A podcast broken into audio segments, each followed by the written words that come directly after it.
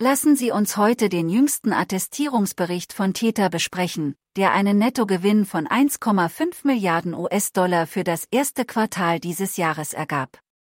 Ein Nettogewinn von 1,5 Milliarden US-Dollar ist für jedes Unternehmen, einschließlich Theta, ziemlich bedeutend.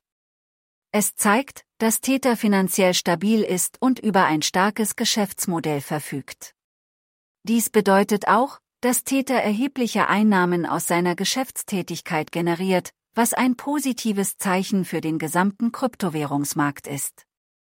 Diese Entwicklung ist auch ein positives Zeichen für Anleger, die Theta halten, da sie zeigt, dass der Wert ihrer Investition steigt. Es ist wichtig anzumerken, dass das Wachstum von Tether das Gesamtwachstum des gesamten Kryptowährungsmarktes widerspiegelt, der in den letzten Jahren ein deutliches Wachstum verzeichnet hat.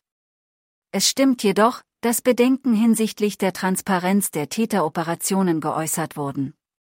Tether hat jedoch Schritte unternommen, um diese Bedenken auszuräumen, einschließlich der Veröffentlichung regelmäßiger Bescheinigungsberichte, die Einzelheiten zu den Reserven enthalten, die den Stablecoin stützen. Theta hat außerdem renommierte Wirtschaftsprüfungsgesellschaften mit der Durchführung unabhängiger Prüfungen ihrer Geschäftstätigkeit beauftragt, was einen positiven Schritt zur Erhöhung der Transparenz darstellt. Für Anleger ist es wichtig, den Stablecoins, in die sie investieren, vertrauen zu können, und Theta ergreift die notwendigen Schritte, um sicherzustellen, dass das Vertrauen erhalten bleibt. Kommen wir nun zur jüngsten Ankündigung von Theta, die erstmals seine Bitcoin- und Goldzuteilungen bekannt gibt. Die Ankündigung von Tether zu seinen Bitcoin- und Goldzuteilungen ist bedeutsam, da sie für mehr Transparenz und Klarheit über die Vermögenswerte sorgt, die den Stablecoin von Tether unterstützen. Dies ist besonders wichtig angesichts der Bedenken, die in der Vergangenheit hinsichtlich der Reserven geäußert wurden, die den Stablecoin von Tether stützen. Es ist auch wichtig zu beachten, dass die Bitcoin- und Goldzuteilungen von Tether im Vergleich zur gesamten Marktkapitalisierung von Tether relativ gering sind.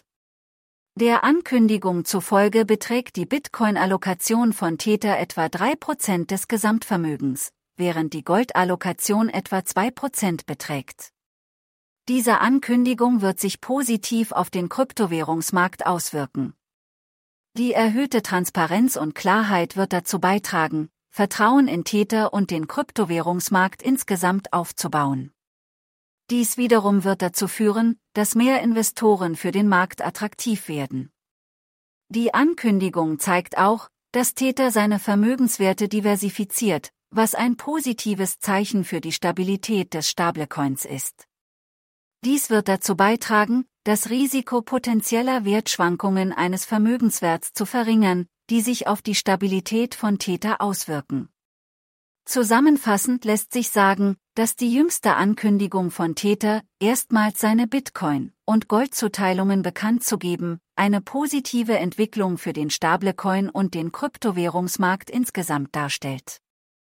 Die erhöhte Transparenz und Diversifizierung der Vermögenswerte wird dazu beitragen, Vertrauen in Täter aufzubauen und mehr Investoren für den Markt zu gewinnen.